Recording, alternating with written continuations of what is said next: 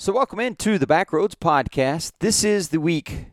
What are we in, Bobby? Week 11 now or week 12? Yeah. What are we going to call this? Final final regular season week. Hey, I like that. I don't have to come up with a number then. We'll just say this is the Backroads Podcast final regular season pod that we got coming at you before the playoffs start. And it was a wild and crazy Thursday and Friday night. Lots of really good games out there, games deciding playoff pairings.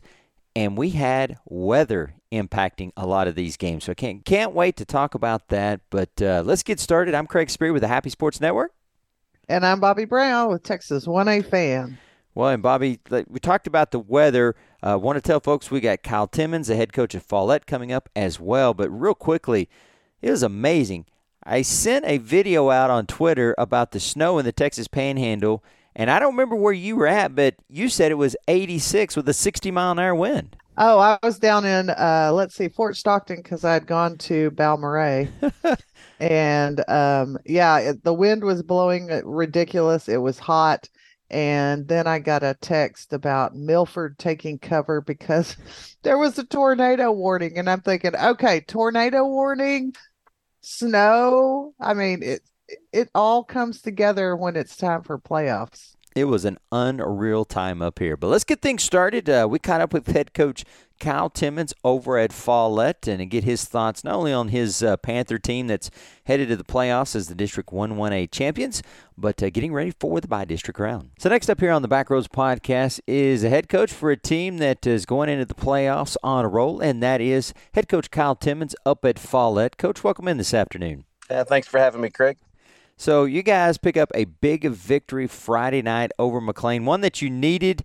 Uh, you take that victory 70 to 24. Just talk about your team's uh, uh, ability to get those victories in what's really a very pretty even district, but one that you definitely have stood out in as the best team there in District 1 1A. Our our guys uh, have definitely found a way. Uh, you know, early in the season, um, and really the history of Follett. You know that all these past players talk about, you know, we really struggled with uh, spread offenses on our defense, and uh, but man, these guys have really worked hard, and uh, we've adjusted some things here and there. You know, just speaking to this district, all all of these kids are working class, come from working class families, and we knew uh, nothing would be given to us, and you know, and it, and it all the way to the end of the district. You know, McLean we jumped out on them 32 to 0 and they had no quit in them they scored 16 unanswered and another touchdown late in the second and put 24 points up real quick. And uh, it, it was the same way throughout the whole district though. You know we it was just hard fought and and you know we had to be on our a game to get out of the game early. And when you talk about your team you know coach andy copley last year it was definitely five yards in a cloud of dirt. That's how he wanted to run the offense. But you've tried to ex- expand that offense out a little bit, add a little more passing game into that. Tell me about the philosophy of trying to expand the offense a little bit. Do you feel like that can potentially have a uh, give the Panthers an opportunity to go further in the playoffs? I think it could. We definitely have got better at uh, some spread concepts. Um, however, there, there's no way I, I could just uh, come in in a race, you know, what Andy and people before him even have uh, instilled in the clock management mentality type of team. And, uh, you know, we still have big physical guys. I want to be uh, definitely, and, you know, I'm a, I'm a run first type of guy. I want to run the ball, but I know against certain teams, uh, some that we've already played on our schedule, we have to be able to pass the ball a little bit, spread the field a little bit. And so we can, uh, you know, and, it, and it's all about, uh, and especially now, what our opposition is going to see on film, the more they have to prepare for that, tougher it makes makes it on them.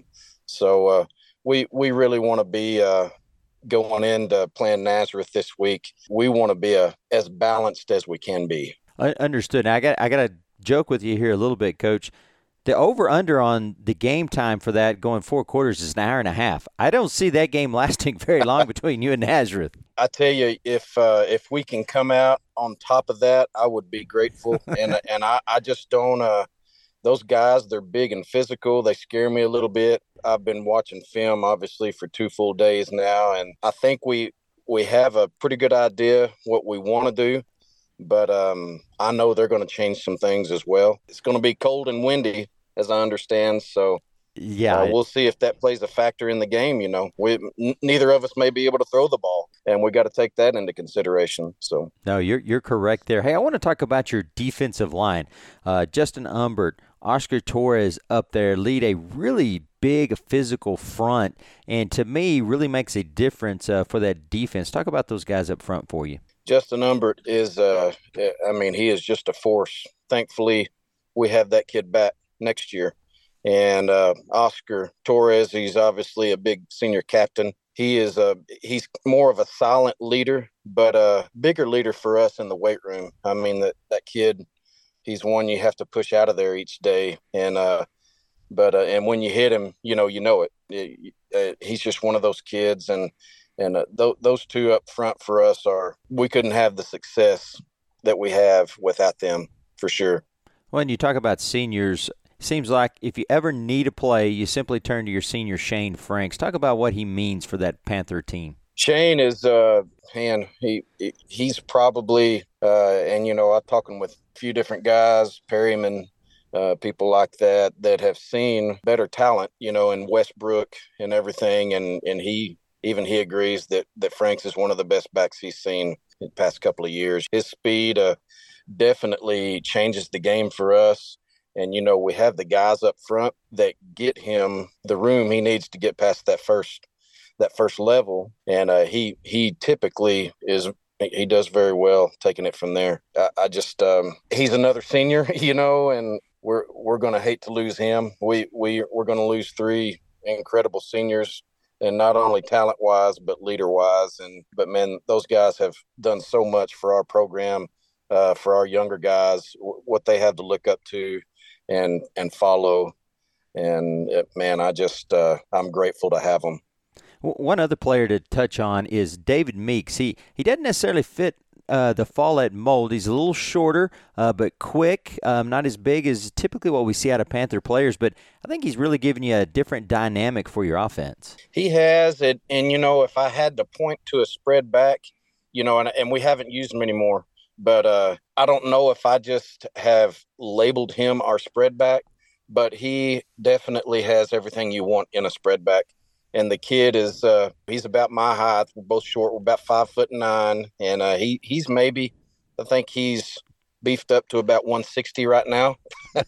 so he's not not a very big kid, but he will surprise you with his strength in the weight room, and and he's a he's a gifted athlete. You know that that kid he can he can grab the rim with both hands. You know so. To be that short and that that powerful uh, is a great thing. He also um, you know, he gives us a dynamic uh, in the passing game. He can he can see downfield, and he can also choose when to run and when to pass. You know, and he can make you miss too, as well as break tackles. I, I want to go off the field too because you're coaching up there now with your brother as an assistant coach. How much fun is that? that's uh, that's an awesome deal. I know uh, when I took this job, Andy took me up up there to uh, interview with Jamie and him, and you know, we had a guy coming from San Antonio. Well, the morning that I was supposed to leave for an interview, he called and said, "Hey, guy's wife said there's no way we're moving to Follett, Texas, from San Antonio." so he said, "Do you know of anybody?" And I said, "I think I do. Um, let me make a call." And he said, "You call your your people, I'll call mine." And we uh, literally set up the interview for that next morning, and we all met up there, and and it was uh, man, it's a great deal. Growing up, we uh, Casey he has uh, twin nephews that are in the eighth grade, very good athletes, and he has uh, one of my my niece. She's a seventh grader. She's going to be really well and help the girls program do really well. So not only was I able to get Casey hired and work with my brother, I have my nephews and niece up here, and they're going to help us out tremendously in athletics. So I mean, it was uh, it was a double whammy, uh, and not to mention his wife Cricket. She she's definitely the better half of him. I'm going to follow up with that though. So two brothers coaching on the same team. Now, do you guys like have Indian wrestling at some point in time in the locker room just to prove to the boys that you know? hey, this is how this thing works, or or, or, or how how does that work? Well, Casey, he doesn't want any of me in the wrestling room. I know that, and th- those years left a long time ago. He used to wool me around pretty good growing up. I, I grew up to be a little bigger than him, and I think we've settled our differences. Even though he he's probably quite a bit quicker than I am right now, but I got the inside game. So, speaking of me- moving to Follett, Texas, how has that worked out for you?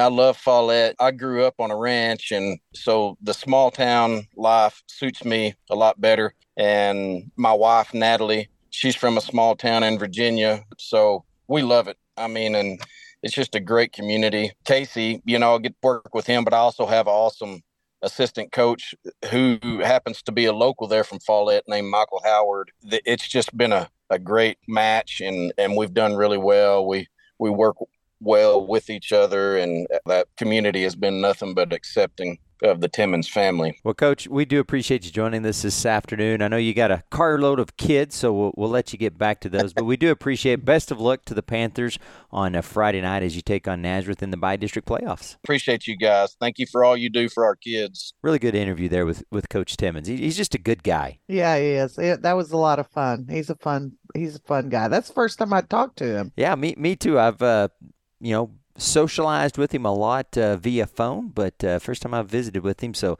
do appreciate him joining us today. And you know, let's get to it. We'll start in uh, Division One, District One, where things were all crazy, and really this district came down to Follett wins, Miami wins. They're both in, and life is really good. But there were so many things at play there, and I thought for a little bit they might come into play, but First off, Follett took care of McLean in this one, 70 to 24. Shane Franks, who we talked about, 236 yards rushing, six touchdowns, 11 tackles. So Follett took care of business, and they got that one done pretty quickly. So we knew they were going to be the district champions, but then that left us with Miami and White Deer playing on a snow covered field. Yes, it was snow covered there. I can tell you, sitting in the stands at Claude, which is uh, just a little bit west of White Deer, it, Bobby, I might, I don't know that I've ever been colder in the stands in my life. It was just brutal. So I can imagine what it was like on the field. But uh, White Deer, after uh, getting a quick lead in this ball game, they fall in it 37 to 26 to uh, Miami. Hayden Thompson, 223 yards rushing, two touchdowns, 116 yards through the air. So Follett and Miami both make the playoffs, but uh, boy, Miami had to hang on there, and the game was 31 to 26. White Deer had the ball, just couldn't do anything with it before Miami got the ball back and scored to kind of put that one away. Over in District 2, happy no problem with Claude, 64 to 6. Uh, the Cowboys were up 16 to nothing on Wildorado, 115 into the game. Well, they were up 16 to nothing on Claude, 215 into the game. So, uh, getting these games done early. Camden Sperry four passing touchdowns, three of those to Kyton Johnson. Noy Juarez, uh, they decided to give him the ball two times, and he said, "Well, if I'm going to be out here, I'm going to score." So he scores two touchdowns in those uh, 97 yards there, and it was Nazareth all over Wildorado, 66 to seven. So happy and Naz going to the playoffs. In District Three, a showdown there: Spring Lake Earth and Kress, and it was Spring Lake Earth coming out on top, 90 to 42. That makes the Wolverines the district champions, and uh, Kress is now out of the playoffs, and Petersburg is in. Also in that district, Lorenzo and a nail biter over Anton, twenty nine to twenty six. Very happy to see that Lorenzo, you know, won that game. In District Four, boy, what a game we had! Number nine versus number ten, Knox City versus Spur, and this game was close for a while, but Knox City finally uh, kind of uh, pulls away, and they win this one 32 to eight. Caleb Arietta, 104 yards rushing and a touchdown. Bryson Callaway, 85 yards passing, two touchdowns. Also had 51 yards on the ground in a score.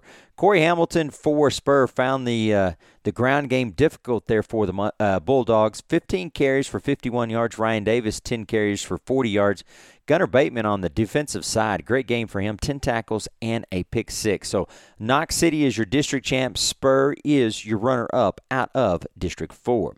Let's move down. Uh, oh, also in that district, Valley takes out of Vernon Northside 60 to 12. I would imagine a little bit of frustration going out in that ball game for the Patriots after all they have dealt with this year. District 5, another showdown there for playoff rights. Whiteface and O'Donnell, and it was Whiteface coming out on top, 62 to 36. Ethan Kaufman, 288 yards rushing, six touchdowns. And you got like this is I love this name, Julio Brunda. It just Brunda. It's it's it football. rolls off the tongue. It I'm does. telling you. 13 carries, 112 yards, two touchdowns, and a receiving touchdown for the Screaming Eagles. Uh, Caden Hernandez, 12 carries, 136 yards, and two touchdowns. Also in that district, uh, Coach Connor over at Meadow gets a win over Wellman Union, 80 to 13. District 6 saw a nail biter between Van Horn and Fort Davis. The Eagles of Van Horn come out on top 70 to 64. Cy Garcia 158 yards on the ground and three touchdowns. Elijah Gaines 136 yards through the air and three scores. And Ethan Hanosa, four receptions. Get this four receptions, 153 yards, all four receptions, all four touchdowns. That is making Wow. the most use of when you get the ball. 4 4 Davis, Elian Treviso, 17 carries, 189 yards, and four touchdowns. And Adrian Chavez and Kevin Perez each had a scoop and score there for the Indians. But Van Horn wins that one at 70 to 64. And Buena Vista over Marfa, 56 to 8. So that brings us to District 7, Bobby. A game I know you were at. You helped call this one, and it was the Rankin Red Devils over the Garden City Bearcats, 60 to 36. And I'm going to turn it over to you because it sounds like this was just a an absolute war on the field. It was. Oh my gosh. It was. It was brutal. Uh they just they just took each other out. I mean uh you know the beginning of the game uh, Garden City had a really rough time getting going on their offense, but let me tell you their defense was running. But they I think that we ended up with that game um three starters on Rankin's team were injured and three starters on Garden City's team were injured. And so, I mean, they just beat the heck out of each other. It was it was great defense. It you could tell that they were putting every single thing they had into every minute on that field, both sides, both Rankin and Garden City. And it was just it was a wonderful game to watch. But like I said, you know, both of those teams have some big boys. They're great athletes and they just beat each other up. Wow. So that's number seven, Rankin over number four, Garden City, 60 to 36. I didn't have any stats for Rankin, but Garden City, Logan Seidenberger, 13 of 28 for 229 and two touchdowns. Big man John Lopez, 121 yards receiving, 13 and a half tackles. And I know for Rankin, you told me that Blake Wise played really well at the quarterback position for the Red Devils. He played out of his mind. Um, you know, I watched Rankin play a couple of games, but I mean, he was on point the entire four quarters, and he had that offense running on all cylinders, and it was an it was a great thing to watch. Um, but you know, shout out to Blake Wise, Rankin Red Devils. He did a great job. That's great. Also in that district, Borden County, uh, they defeat Grady 79 to 46. So we talk about Rankin and Garden City. Why is that important? Because when we get to District 8, the winner of that district is the Westbrook Wildcats. They win it over Rotan 48 to nothing. Stop me if you've heard this. Cedric Ware, four carries, 93 yards, two touchdowns. Grayson Jeffrey with 58 yards and a touchdown. The loser of that Rankin Garden City game now has to play Westbrook. And that is eh, you know, especially if you're banged up, that is really tough to do. And I'm sure Westbrook is sitting there at the same time. I know Homer Matlock, and he's like, well, you know, it's no cupcake for us having to play the loser of that game as well. Well, that's true because you know when uh when they played, I think they they pretty much brutalized each other as well, and Garden City came out on top. So um, they're going to play this week, and I'm I'm actually planning on being at that game. That should be a fantastic ball game. Also, there in District Eight, it was Highland over Roby, fifty-eight to twelve, and then the battle for the number two position, and Ira the Bulldogs come out on top of Hermleigh, thirty-eight to twenty-four. Brighton Partain, 112 yards on the ground, two touchdowns, and a receiving touchdown. So Westbrook and Ira come out of District Eight. Down Well, to you know, you got to watch on Hermleigh next year. Let's remember this because they're young. well, you know, Coach Winters will have them ready. He will, he will. but you know, Ira came out on top, so congratulations to the Bulldogs. They did. Move down to Region 3 and District 9. It was Bryson and a close one over Baird, 38 to 32. Gordon, no problem with Perrin-Whitt, 76 to 29. And Gorman over Lingleville, 83 to 35. Gordon and Gorman that's not easy to say back to back, are the uh, representatives there out of District 9. District 10, Union Hill. Uh, takes out the Campbell Indians and Coach Pritchard there, 45 to nothing. Devin Espinosa, 91 yards on the ground, four touchdowns. Jake Bass had 80 yards rushing and a touchdown as well. Also, St. Joe defeats Savoy 56 to nothing. And so uh, Union Hill and St. Joe will be the representatives out of District 10. District 11 saw Covington over three way 73 to 26. Uh, in District 12, Abbott all over Gholson, 56 to nothing. And I will tell you how easy this was for Abbott. Riley Sestala didn't have the best stats, so Carson Johnson put those up. 62 yards uh, on the ground on three carries, two touchdowns, and a passing touchdown. They held the Wildcats to 19 total yards. And also in that district, Penelope, a, uh, single in the bottom of the first inning held up as they defeated Coolidge one to nothing. No, really, they got a, a forfeit there. Uh, district 13, and that's in Region 4. Irion County over Veribest, 46 to nothing. Trevin Kofel, 195 yards passing, three touchdowns. Jordan Harrison, 75 yards rushing, two scores, 75 yards receiving, and a touchdown as well. And Menard takes out Eden, 64 to 31.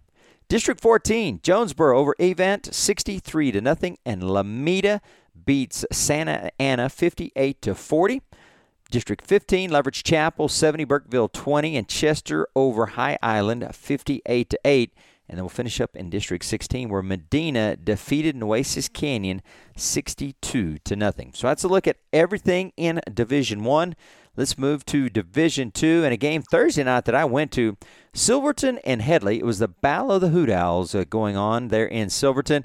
And uh, it was the red and white Hoot Owls winning this one 62 to 34. This game was back and forth. Hedley was hanging into it before Silverton was able to pull away in the second half. And uh, a crazy play in this one, Bobby, where the kicker or the as Headley went back to punt. I can't tell you for sure whether it was a 100% block, but he punted it about five yards right to his own man, who just took off downfield. And uh, the, the the referee was uh, hilarious because he walked over to Coach Hearn. He goes, "Coach, we got a crazy one here." so Silverton got the ball back on that one, but it, it was uh, it was one of those games that just had some very odd moments in it. So Silverton, I love yeah. I love those kind of games. They're great. It was definitely a, a six man game when I looked at it from that perspective. And then uh, also in that district, Lefors over there is at 57 to 7. So Groom is the district champ. Silverton, by virtue of that win over Hedley, will take the number two spot. District 2. Wow, what a ball game. And you and I talked about it. Amherst is better than people realize and they just kind of flying under the radar. We've not really talked about them. It took everything Whitharral had to beat them, 24 to 20. Shamadrick Weaver, 169 r- yards rushing and three touchdowns. So Whitharral number one, Amherst number two. And I, I just let me ask you this, Bobby. I, Amherst one of those teams that is going to scare people in the playoffs. I think so. Uh, you know, they're they're a relative unknown. I mean, we know who Amherst is, of course, but but no one's been paying attention to them at all. And then, uh, you know, we talked about this last week how someone's going to jump up and and bite you if you don't watch it. And I think Amherst has got those characteristics. That they definitely do. Uh, also uh, in that district, Hart over Cotton Center, 73 to 13. Hart played better this year. That was good to see there. Uh, district three, a game that you were at, and Coach Jones and the Balmorhea Bears take out Sanderson, 66 to 26 you got to see the man himself, Tomas Contreras, carry the ball 28 times, 263 yards, three touchdowns. He was also three of five through the air for 59 yards and a score as well. And Landon Lopez uh, joined him with 108 yards rushing on the ground and three touchdowns. For Sanderson, Jeremiah Ramirez, 14 of 33 through the air, 181 yards passing, two touchdowns four untimely interceptions, and he had 53 yards rushing as well. Talk to us about that Balmorhea Sanderson game that we were all looking forward to. Well, you know, when Sanderson kicked off, there's a kid who just started playing a few weeks ago for the Bears, and I got to give him a shout out because he he really impressed me. His name is Elijah Jefferson, and he got a hold of that ball and he just took it to the house. I mean, it took 1.4 seconds. but then what was surprising actually for me is that Sanderson turned around and did, and on the first play, they took it to the house about 60 yards. And that was Ryan Darkus. But that from then on, Balmorhea, they just their defense is just so solid. It was really, really hard for Sanderson to get anything going uh, because of that bear defense. But you know, they hung in there. It went the whole four quarters. And um, got to say, give a shout out to the Eagles of Sanderson. They never gave up. I mean, they tried their hardest, and and so uh, both of those teams are now in the playoffs, and it'll be fun to watch them, see how far they go. It will. We'll move to District 4. Klondike over Wilson 56 to nothing. So Klondike will move on in the playoffs. Down in Region 2, District 5, it was Jayton over Patton Springs 56 to nothing. And a battle for number two between Motley County and Aspermont. And, and looky there, uh, everybody uh, buried the Matadors early in the season, but Coach Bigham's got them back in the playoffs. 64 to 16. But Coach Bigham may look at this and go, "Yeah, but my Christmas gift is the Benjamin Mustangs." He goes, "I, I don't know about that, but well, and you know, I was I, we'll talk about you know where they're playing and whatever, but um, it seems like uh, Coach Bigham said, you know, go go hard or go home and i think they flipped home and home and and bigham lost that flip. Well hey you know you got to try and get advantage of everything you can.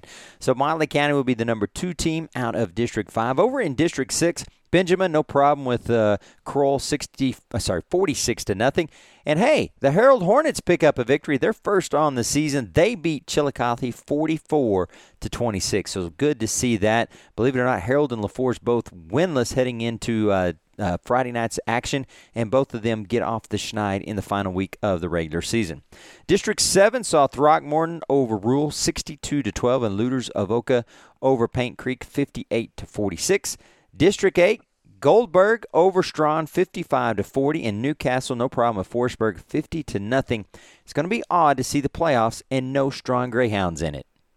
Well, yeah, and I talked to Coach uh, Lee and he said that you know every game those kids got better and better and better. And you know he basically started over you know from scratch. He lost a lot of players last year, but but you know he's going to mold those young men and don't be surprised if you see the greyhounds rearing that head up next year in 2023 well, we'll be looking for that from the Greyhounds for next year. Coming out of District 8, uh, Newcastle and Gold for this year.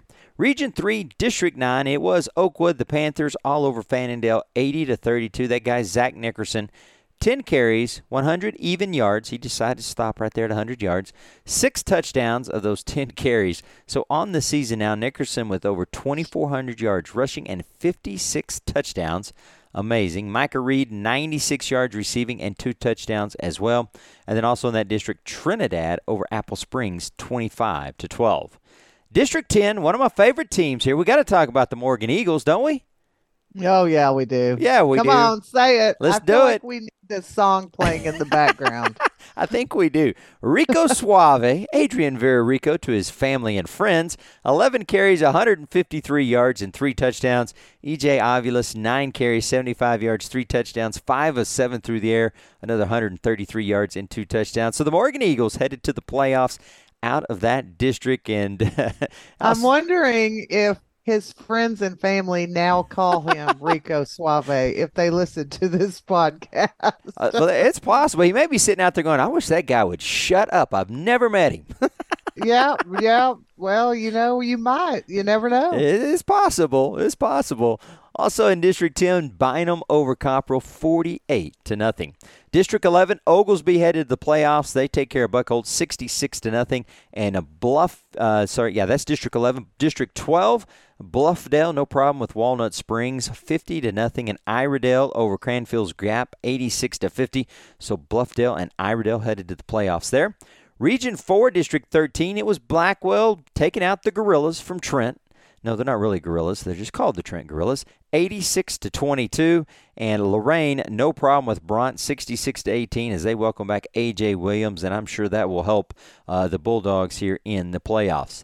District 14, Panther Creek takes out Paint Rock. I hate when these uh, two town names play each other because I keep thinking I'm going to mess up when I read the names, Bobby. But it's Panther Creek beating Paint Rock 29 to 20.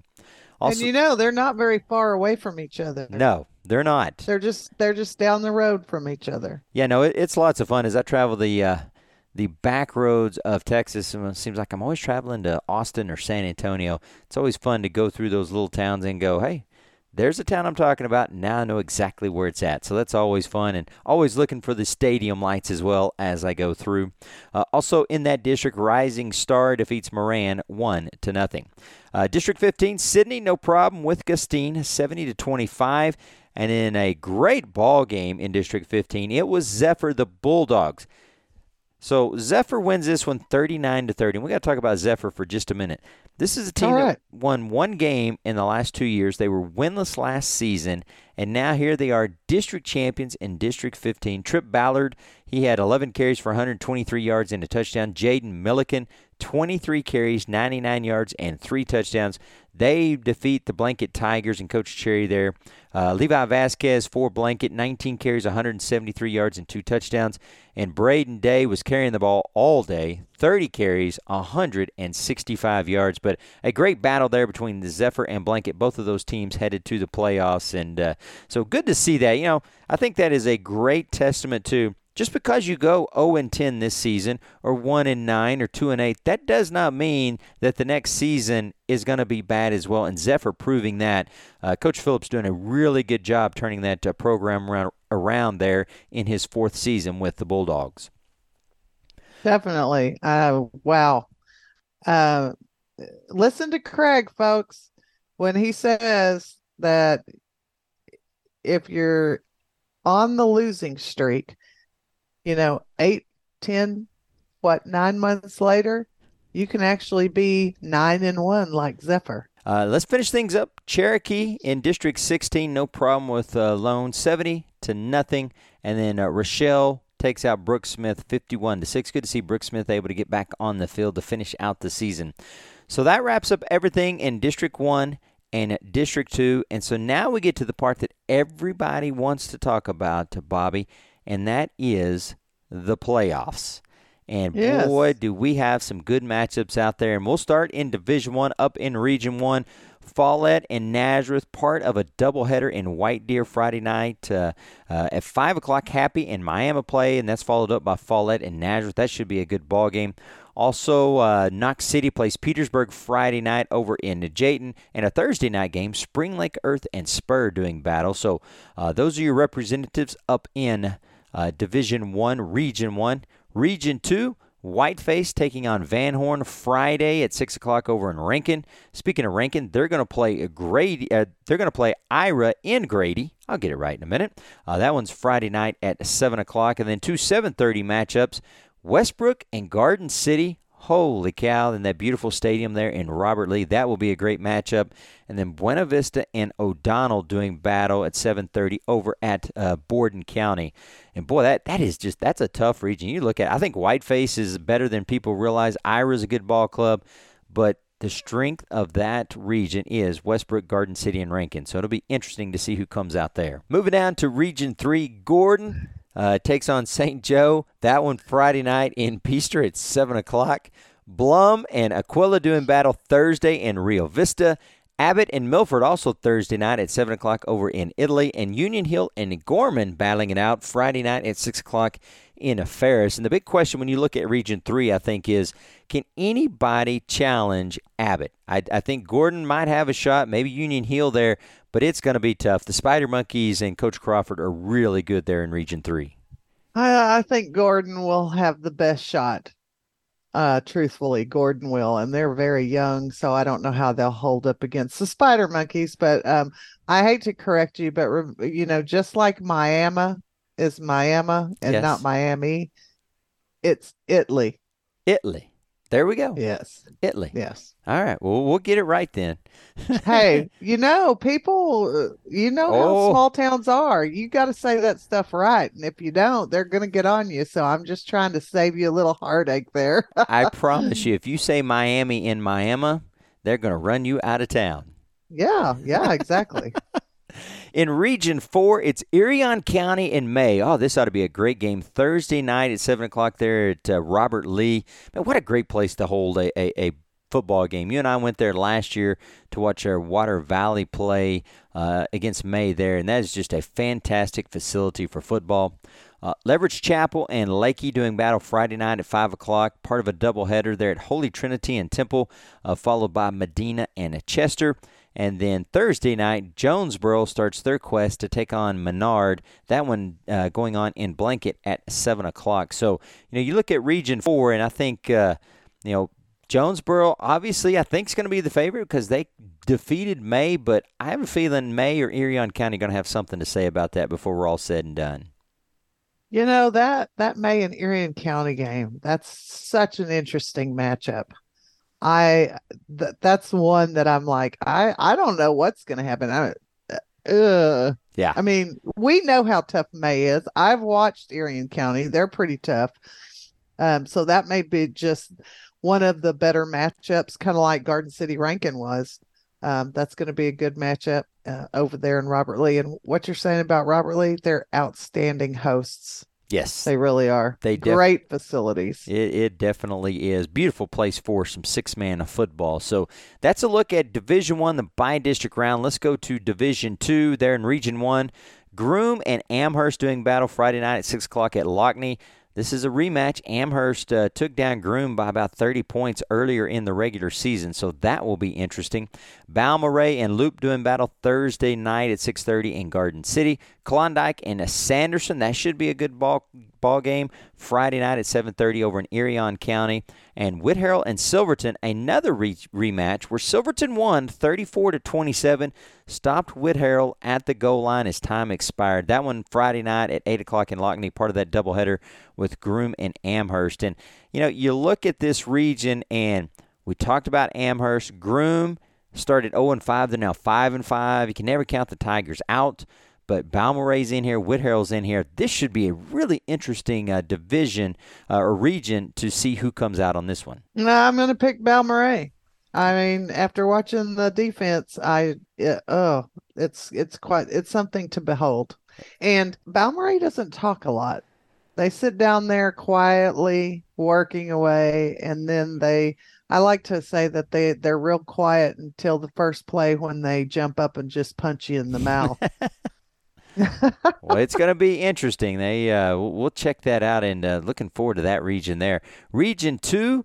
Uh, some definite powerhouses in this one. Jayton and Paducah doing battle. That should be a good ball game. That one Thursday night at 7 o'clock over in Benjamin. Throckmorton battling with Gold-Burg. That one's Friday night at 7 o'clock over in Olney. Newcastle and Rule. Coach Archer's got his team in there. They are the winners out of District 8. They will take on Rule Thursday night at 7:30 in Throckmorton and Benjamin and Motley County. We talked about that one. That one Friday night at 7:30 in Benjamin. And you know when you look at this region, it's hard to pick anybody other than Benjamin to potentially take this one. But you know I think Jayton or Paducah could potentially have something to say about that. But we saw what Benjamin already did, Paducah in district. I just think it's going to be tough for anybody to come out of this district not named Benjamin. We'll see. I I will see, and I I kind of tend to lean that way as well. But uh, one thing that I'm wondering about Benjamin, and I probably shouldn't say this out loud, but I'm going to, because you know I'm just feeling sassy today, I guess. but you know we'll see how Benjamin does against the team that actually that plays together as a a one unit. Um, you know how uh a big difference that is when uh, you face a team that is one unit. Let's go down to Region Three and Division Two, and you know if you look at all eight regions that we're talking about, Division One, Division Two, this might be the most wide open region out there. It took me forever to figure out who I thought might win this one. So let's look at it. Top half of the bracket: Oakwood and Bynum doing battle Friday night at 7:30. Oglesby and Iredell, 7 o'clock Friday night at Valley Mills. In the bottom half, Bluffdale and Calvert, 6.30 over in Jonesboro on Friday night. And Morgan, that's right, Rico Suave in the gang, going to take on a Fannindel Friday night at 7 o'clock at Irving Nimitz. Okay, first of all, Morgan has to win because we just got to keep bringing up uh, Adrian Vera Ricos uh, in this uh, in this podcast. Well, you know, I'm going to allow you to go ahead and keep saying that name. Okay. You know? well, Actually, it just makes me laugh because uh, because because it's right. It's so on point. It's on point. So. It is. It is. But when you look at this region, I mean, you, you look at all four of the district winners, and none of them played what I would call this brutal schedule. So you're trying to figure out who's done what. Bluffdale has played Cherokee. They did go four quarters with them. That was uh, only a 40 point game in their loss there. You know, does that give Bluffdale a little bit of advantage? I don't know. This is a wide open region. It it kind of is. Um, I I hate that Oakwood and Oglesby is there at the top because you know if they they outlast Bynum and Iredell, then they're going to face each other because I think those are two pro, two of the top teams in that region. So it'll be interesting. And then finally, we'll finish up in Region Four, and uh, this is an interesting interesting region here. So Loraine takes on Panther Creek. That one's 7:30 Friday night in Blackwell. Zephyr and Richland Springs battling. We talked about Zephyr uh, coming back after going 0 10 last season. They take on the Couts. Uh, at the bottom half, Cherokee and Blanket battling it out Friday at 7 o'clock in San Saba. Now, I got to ask you, we're going to get to this San Saba thing here in a minute. And Rising Star and Blackwell battling it out Thursday night at 7 o'clock over in Trent. So when you look at this region, is it Loraine? Is it Cherokee? Does Richland Springs surprise everybody, even though they are the runner-up uh, to Cherokee? You know, I it's a good question. Or does Zephyr surprise everybody? I uh I don't know. I I got to go with um, Cherokee really because I watched them play and they're really really tough. So I, I got to go with Cherokee coming out of Region Four. Have we done that? We we've kind of done that for some of the regions, but not all of them. Yeah, we have. We have. So I, I got a uh, just a side note here for folks, and uh, I, I, guess this would we can make this part of Lehman's six man one hundred one if we want to, but uh, Cherokee and Blanket doing battle Friday night at seven o'clock in San Saba. The San Saba field is a little bit interesting if you've not heard this story. It was built on an old graveyard. It was. I saw. I read that story a few weeks ago. Uh, someone put it out on Twitter. Yeah, it was. It was, and sometimes they say they find bones there, which is a little scary. I, you know, what do you do if you if you're uh, you know you're the coach and all of a sudden a player comes over and says, "Coach, I found this on the field while we were playing. I don't know if anybody might want it or not." You know, it's it, it's interesting. It is just a uh, fascinating story. It is a fascinating story, and um, I don't think that bones just come up out of the ground. I don't really think that happens. Uh, but I mean, it's you know they found some there, but it's just the story and and you know it's kind of spooky. It, we just finished with spooky season with you know Halloween and everything, so um, I think it's it's really cool. Don't they call the isn't that on the sign above the field? I don't know. They might. I, I believe I saw a picture and it said the graveyard. Wow. So, uh, folks from Cherokee and Blanket, let us know if that's above the field and and keep us updated on that. That's just crazy. It absolutely it is, is, crazy. So there's a look it's at Texas. It it's is Texas. Def- it is definitely Texas. So that's a look at all the playoff action. I know you got a couple of notes. Uh, you were there at uh, uh, the Balmorhea Sanderson game, and you got a good one there. I do. And, you know, Balmorhea played their last game Thursday night on their infamous grass field, the Bears Den. And I'm not going to lie to you, Craig, I almost shed a tear. It was sad. You know, it's surrounded by tall pine trees. And the assistant coach for Balmorhea told me he had been painting the lines on that field for 27 years. And Thursday was the last time he would ever paint it. And when he started painting it, those pine trees were all little. Wow.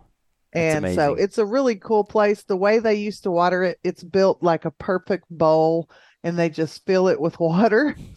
and the grass is awesome. They have grass. Um, but anyways, in the midst of my almost shedding a tear, then I heard the announcer, the PA announcer for the Bears. And let me tell you, Craig, he is absolutely fabulous. I believe he's a history teacher there at Balmorhea. And some of the things that he said just made me laugh out loud when I was taking pictures. But at one point uh, during or right after a play happened, he said, Well, that wasn't as big a catastrophe as it could have been. it was great. Oh, as, as a par- as a parent, I, I feel like we uh, might say that a lot ourselves. I could. I, I, think I think so, but he just took it one step further and he said it out loud. I don't know if he meant to or not, but it was funny and I did laugh. Uh, speaking of um, another thing that came up this week that I saw that I thought was very interesting was the Highway 83 rivalry, and that's between Eden and Menard. And get this, they each have shirts for that one game. Wow. So correct me if I'm wrong, Craig, but I really consider that dedication to buy a one game t shirt. That's what you call a rivalry if you're doing that. Oh, yeah. It's an important one um, especially as Menard as is six man now. That that is interesting. And a final note you got here: uh, shout out to Coach DeGraff and Reed over in Klondike. He got his 50th career win this past Friday night, so good for him. Yeah, I'm very proud of him. Um, he's been there for what six years now, five, six, seven years now, and so he got his 50th career win. And um, I know that's an exciting time over there for the Klondike Cougars. It is. Well, as much as people want to talk about football, let's move on to the other sports going on in six man. It is a busy time of the year. State cross country was run a Saturday, I guess you would say around noon. 11:40 for the girls, 12:10 for the boys. They're at uh, Round Rock at the old Settlers Park, and we'll start on the girls' side. No surprise, Tatum Goodman wins the race in 11 minutes and 11 seconds. Uh, Shaylee Strassner from Miller Grove was second at 12.26. That margin of victory, Bobby, is the largest mm-hmm. margin of victory of any classification in the history of cross country. Yeah, she set a record, didn't she? Yes. A state record? Yes. So this is the second year in a row she has set a state record. Uh, what, what, Last year she she set the state record for time. I think she ran a 1054. Times were a little slower this year. I, I did notice that, but uh, you know, it, did it, they have a lot of rain and stuff on the course? Though they did, and I will tell you, as you came down the downhills, it was a little slick. But you know how how tight they've got the the hairpin turns there, and uh, you definitely had to pay attention to what you were doing. There was a little bit of mud flying, not like the mud fest of several years ago, uh, but it was definitely uh, a little bit damp and uh, a little slick in areas. So the racers definitely had to be uh, cautious of that. But you know, the one thing I've I've noticed with with Tatum I just wonder what it's like to be the number two racer because you're so used to following the the pace, uh, you know, four wheel vehicle in front, and they're nowhere to be found. You better know the the course, or you're going to get lost. Well, yeah, there's that. I, I don't think Tatum's going to get lost though, because this was her third year there. no, definitely not. The uh, rest of the finishers there in the top 10 Jace Chisholm from Jayton, Sydney Parton from Pretty, Gabriela Villanueva, also of Spring Lake Earth, Gabriela Sanchez from Buena Vista, Andrea Garcia from Marfa, um, Umi Chanez from Marfa, Madison Tyler from Lazbuddie, and Bucky Smith from Spur round out the top 10. And the top five teams this year Miller Grove, number one, Naz, two, Spring Lake three, Roby, four, and Jayton, five. Naz really jumping up there. Had a really good race. They lost to Miller Grove by two points. That's how close it was between number one and number two in this one. And uh, a real quick uh, shout out to my niece. She led that Nazareth team, uh, Madison Brockman. She finished 20th in the race for the Swiftettes there. Oh, that's cool. I bet that was good. I wanted to go, but, you know, work kind of kept me from that. But and of course football. it it gets in the way. Well, I tell you uh, what. Yeah, but I want, but it, you know they had it online, so it was it was great to watch them. And um, I had someone ask me if I was going to post this, and I finally did post it on our Facebook page. But you know we have so much stuff that we have in line to post, and and I hated that I couldn't get this out there quicker, but we are so proud of these cross country kids because cross country is an extremely difficult sport. I know people say, oh, they're just running. No, that's not all that's involved. And you know they these kids have stamina and you have to have a little bit of heart to do this sport. You do. Well most of these kids are running anywhere from uh, probably two to five miles. I'm sure uh, different schools have different regimens but uh, two to five miles five days a week usually. And they're usually running it early in the morning before school. So it's difficult. I mean you're, you're talking about kids getting up at, at 5.30 in the morning. They're hitting the trails by 6.15 and then attending school all day I, I know how tired I was, and I didn't run in the morning like that. So, you know, I hear you. We ran after school, so so it's it's impressive there. On the boys' side, and let me tell you something. Speaking of impressive, Tate Cormier from Irion County was impressive. He wins the boys in 16:25, a full 35 seconds ahead of number two Austin Magnus from Paint Rock. Cormier was running really well on the course, and he didn't have as big a lead as Tatum did, but it, it, it kind of felt that way at the same time. He was running by himself and did a fantastic job there. Uh, Jose Ventura from Lasara finished number three, then Josh Garvin from Slidell. Riker, okay, you say that last name. We're going to call him Riker. That works for me from Miller Grove. Hivala? Havilah, I think. I don't know. Hey, there I'm you go. sure you know someone from Miller Grove. Let us know how to say Riker's last name. We'd love to know that. Great job, Riker. That's what I'm going to say. Uh, Griffith Reel from Jayton, Gunnar Tarver from Saltillo, Wiley Gaskins from Sands, Landon Cobb from Graford, and Brandon Timms from Run TMC McMullen County finishes out the top 10. And then when you look at the top five boys teams, Saltillo takes it, Miller Grove second, Jayton third, Slidell four, and Moulton five. And uh, the teams down south really dominating the boys cross country this year.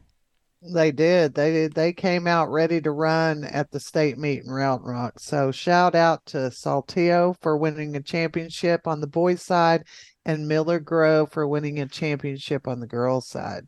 Exactly, and uh, uh, you know, I, you talked about something earlier, and I, I'm going to bring it up real quick. But when we talk about the state cross country meet, one thing that really irked me: one A was the last school to run on Saturday afternoon, and they couldn't tear the course and everything down fast enough. And I thought, you know.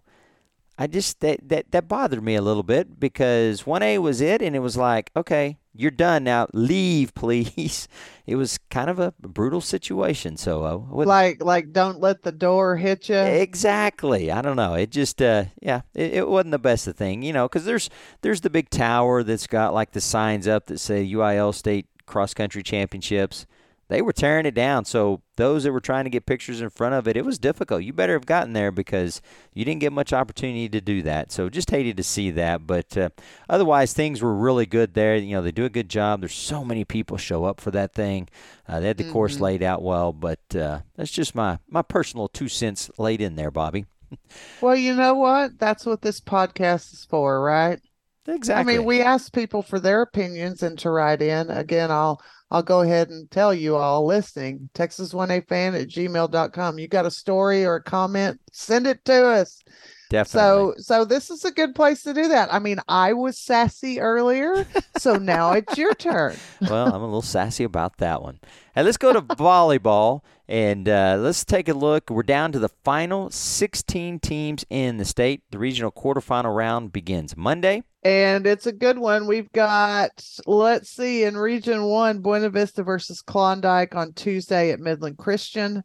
Then we have Aspermont versus Veribest Tuesday at Jim Ned. Um, prior to this podcast, I tried to get the Van Horn Miami uh, game. They have not set that yet. They're trying to. I mean, there's a lot of mileage between those two towns. there is so I a whole that. lot of mileage. Yes. And then Bronte and Rankin was trying to finalize. And what's funny is as soon as I get off, you know, we finish recording this podcast, I'll look again because that's what I do. and it'll probably be there. So um, that's for region one. Graford and Northside meet Monday at Olney. Evant and Strawn play in Dublin. Harrold and Benjamin play Tuesday in Archer City. Rochelle and Lingleville play Monday at Brownwood High School. Down in Region 3, Avery and Blum play Tuesday at Maybank. Abbott and Bynum play at Frost on Monday. Dodd City plays St. Joe and Penelope plays Miller Grove on Tuesday. Both of those games are at 6:30. Down in Region 4, and we had a little shakeup in Region 4 because guess what? I don't see. Yeah, I started I don't see Fayetteville here. Neches took out Fayetteville in the area round. So uh, Neches will face Richards at 5:30 on Tuesday at Buffalo High School. What a such a Texas high school name. uh, Round Top Carmine plays North Zulch Tuesday at Brenham High School. San Isidro plays D'Hanis Tuesday at six o'clock at Kennedy High School. And rounding out Region Four, McMullen County. They're in it every year uh, against San Perlita Tuesday at six o'clock in Alice. But um, I understand that Brooklyn Yeager was injured in the bi-district match. And so our thoughts and prayers go out to Brook- Brooklyn. She was an incredible, incredible volleyball player. I, I you should see that girl jump. It's it's incredible. Um, one of our photographers got pictures of her in the state tournament last year and they were just I couldn't believe that she she has a vertical leap like nobody's business, let me tell you. so, volleyball, we're going to have the regional quarterfinal round this Monday and Tuesday. And so the regional tournament will take place Thursday and Friday of this coming week. And keep your eye on the volleyball webpage because I've already got those matchups sitting out there so you can kind of see when it is. I do not know the times on those yet, but as soon as I have them, I'll add them. Um, this is a good time to talk about, you know, this is that week that is crazy, crazy because we got state cross country, football playoffs, volleyball playoffs. And guess what? Basketball started, Craig, for the girls, and the boys are scrimmaging. Do what? Basketball, huh? Basketball, yes. Hard to believe. So, one thing that I, I do want to do, there's the um, before we get to six leaving six man one on one, there's two things actually. Number one, we love to give results for for basketball games, football games, volleyball games, whatever.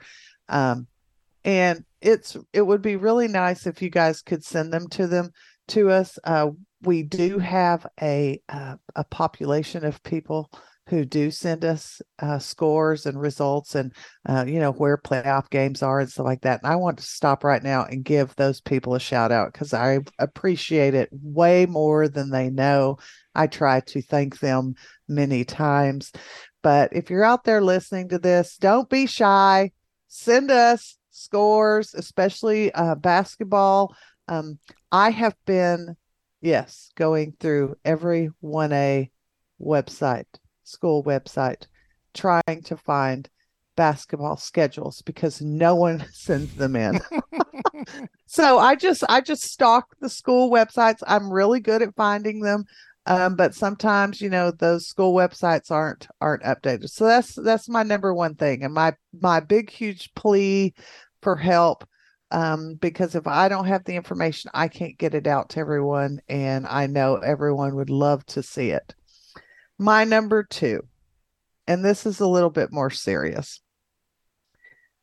We have had, especially in football, uh, a lot of games that have had to change from a Friday night lights type of situation to Thursday because of the ref shortage. And I know I've said this before and I don't really want to get on my box. I just really want to to put out a plea to people because I've heard this at many many games this season and and I just hate hearing it.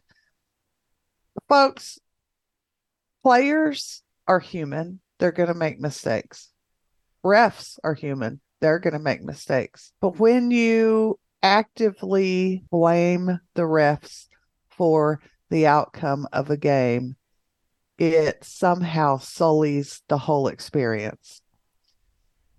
It, I know it's hard. I, it's it's so hard not to say something, and you know they're not doing it on purpose. They're but, just they're not. But Bobby, they hate my team. it's just you know there's one town uh, i shouldn't even say this but i'm going to because it's been really on my my mind here lately, but I have there's one town that everything that happens is always the ref's fault, whether it was the ref's fault or not. And I, it makes I love going to every single six man town, but I don't want to go back to this one because it's so bad and it's constant. And I know some people are out there saying, "Oh, well, you should just ignore that," you know. And, well, after you hear it so much, you you just don't want to you just don't want to hear that, you know? I I hear so, you.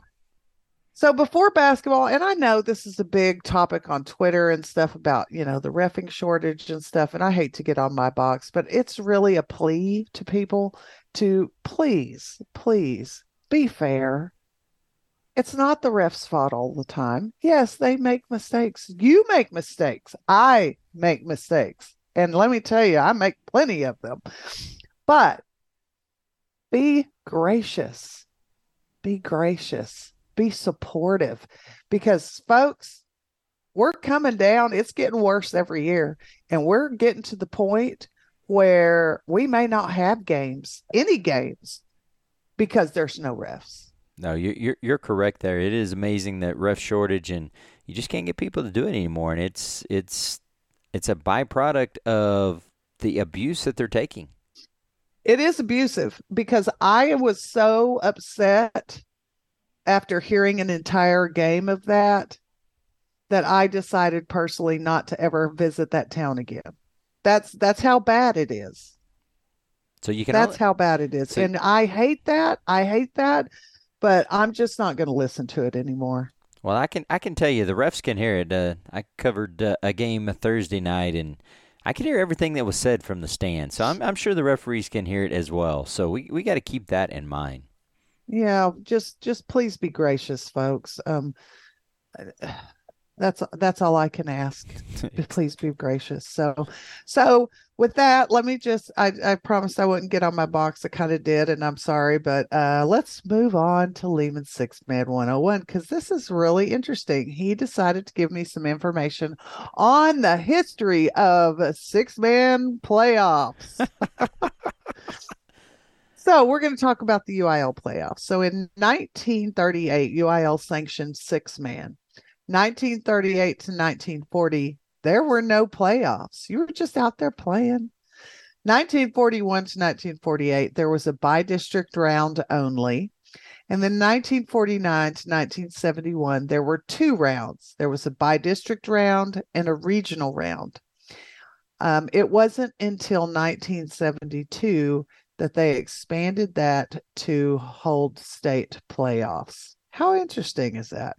That's very interesting. And, and I, and- 1972. yeah, and, and I will tell you that didn't just involve um, six man. That also was Class B, and I think cla- maybe even Class A. Um, bef- it was 1972 before they expanded the playoffs to go to uh, you know all the way to truly settle out a state champion. Hard to believe, 1972 was only 50 years ago. Oh, I know. Isn't that crazy? I love these history lessons that Lehman gives me. Um, in 2006, they decided to do the two division format. Um, and then let's see, he indicates there were 12 bi-district games in 1941. Um, winners included only one current six man team. Can you guess who that was? Well, it's in front of me, so it's kind of not fair to, to, to guess that. But I'm going to go out on a limb and say it's Prairie Lea. Ding ding ding ding ding. Good job. Um but uh, you know back in 1941 Pearland was a six-man bi-district champ that year. Wow, and that's a That's what a five A or six A school now. oh definitely. Yeah. In 1949 there were 24 district champs 12 bi-district champs. There were 11 games played with one default winner there were six regional championship games and of the six regional champions champs um, only one still plays six man and that is grand falls royalty. And i love uh, lehman's notes. He says of note weinert beat groover in region one eight to six And in Region 3, Dripping Springs beat Moselle 20 to 6. I think I remember That's those pretty cool. games, right? Yeah. What? I think I remember those games. Oh yeah, I think I was. I, I don't know, maybe in diapers. um, just gave my age, but oh well, age is just a number. It is. In 1941, there were 26 district champs, but only 12 bi-district champs in 11 games played. Pottsville won bi-district via forfeit by Talpa, and districts 13 and 14, 14 decided not to play their playoff game for whatever reason. They're ready to get to basketball. obviously. Uh, Groom, there's a name for you that we've talked about today. Groom was District 1 champ in 1941 and was D2 district champ in 2022. All right. Um, he also indicates that Van Horn is the only 2022 playoff team that also man made the six man playoffs in 1949 and they lost to Grandfalls in bi-district. And then your, and then your final note is maybe the best of all. Oh, well, you know, Lehman always saves the best for last. 1949 playoff game of note. 2022 Ghost School Oakland Union defeated 2022 6A playoff team Allen in bi-district and they won 60 to 38. It is absolutely amazing when you look at some of these 5A and 6A schools to know that they started in six man. They did. they did. They started this one's well, and another thing that's really cool about this is some of these towns um, that played each other back in the 40s. One of the towns, the school is now a ghost school. It doesn't exist anymore. And then the other team may be a five or six A school. That's just so interesting to me. It is very interesting. Well, that's a look at Lehman's six man 101 football playoffs, volleyball playoffs, state cross country, basketball around the corner. Hang on, folks, because it is going to be a wild ride over the next six weeks as we uh, march down to a state champion in a football in both Division One and Division Two. Volleyball will be doing the same thing as far as one champion there, and basketball will be in full swing before we know it. And Mother Nature let us know it's that time of the year as it brought snow to the Texas Panhandle this last Friday night. So let's get out of here. For the Backroads Podcast, I'm Craig Sperry with the Happy Sports Network. And I'm Bobby Brown with Texas 1A fan. Remember, go forward and do good.